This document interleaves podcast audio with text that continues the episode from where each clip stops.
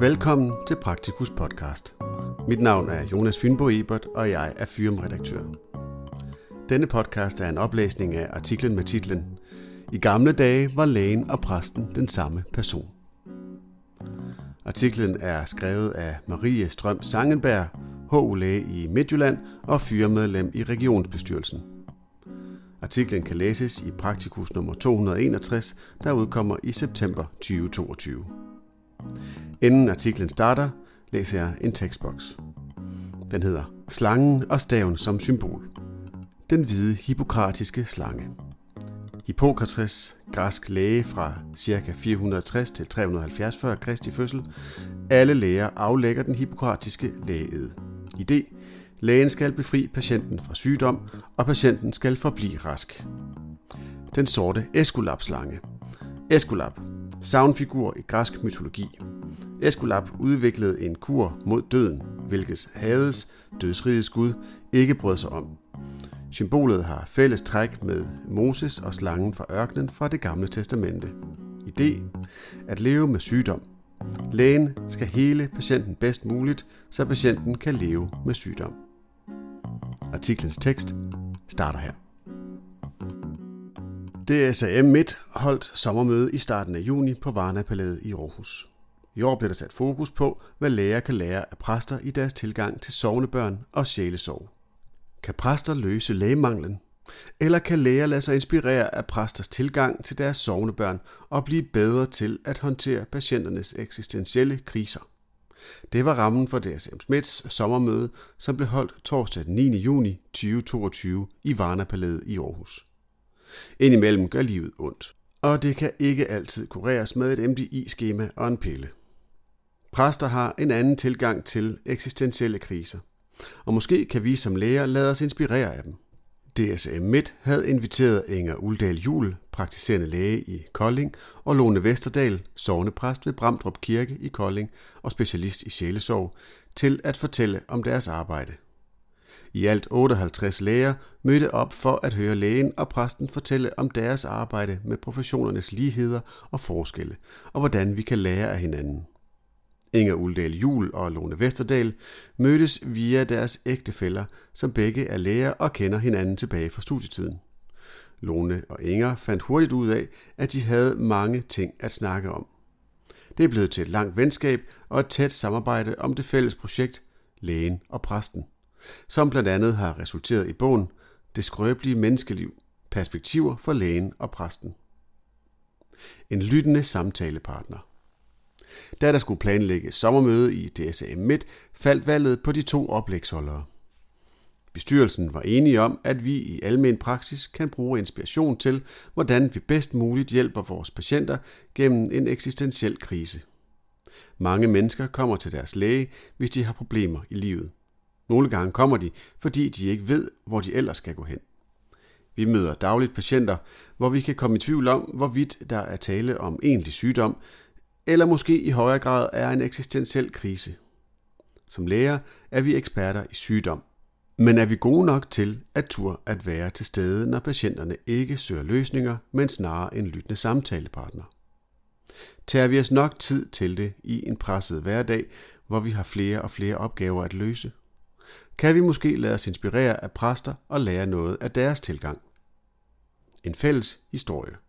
Lone og Inger indledte med en præsentation af lægers og præsters fælles historie for at belyse, hvad der forener os og hvad der gør os forskellige. Herefter bevæger de sig over i deres syn på, hvad vi kan lære af hinanden. Citat.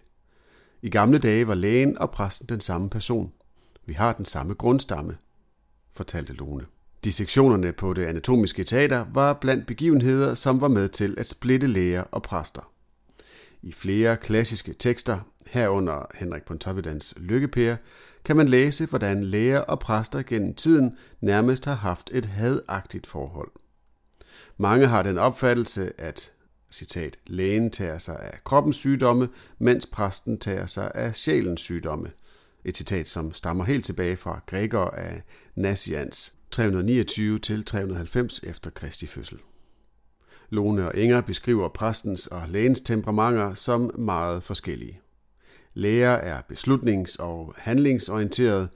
Hvor der er liv, er der håb. Overfor dette står præster som budbringere og medvandrere i magtesløsheden. Hvor der er håb, er der liv. De er enige om, at begge professioner kan lære lidt af hinandens temperamenter. Citat. Jeg er overrasket over, hvor vigtig jeg synes, viden også er. I min verden er det jo mest tro, der fylder, siger Lone.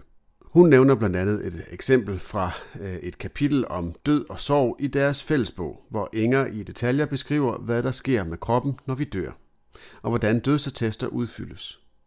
Efter Lone selv har fået større viden om disse detaljer, er hun begyndt at lægge mærke til, hvor stor en trøst det kan være for de pårørende at kende til disse detaljer.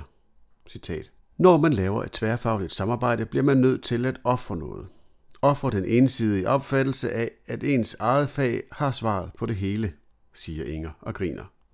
Der er altså fordomme, og dem er der masser af, siger Lone.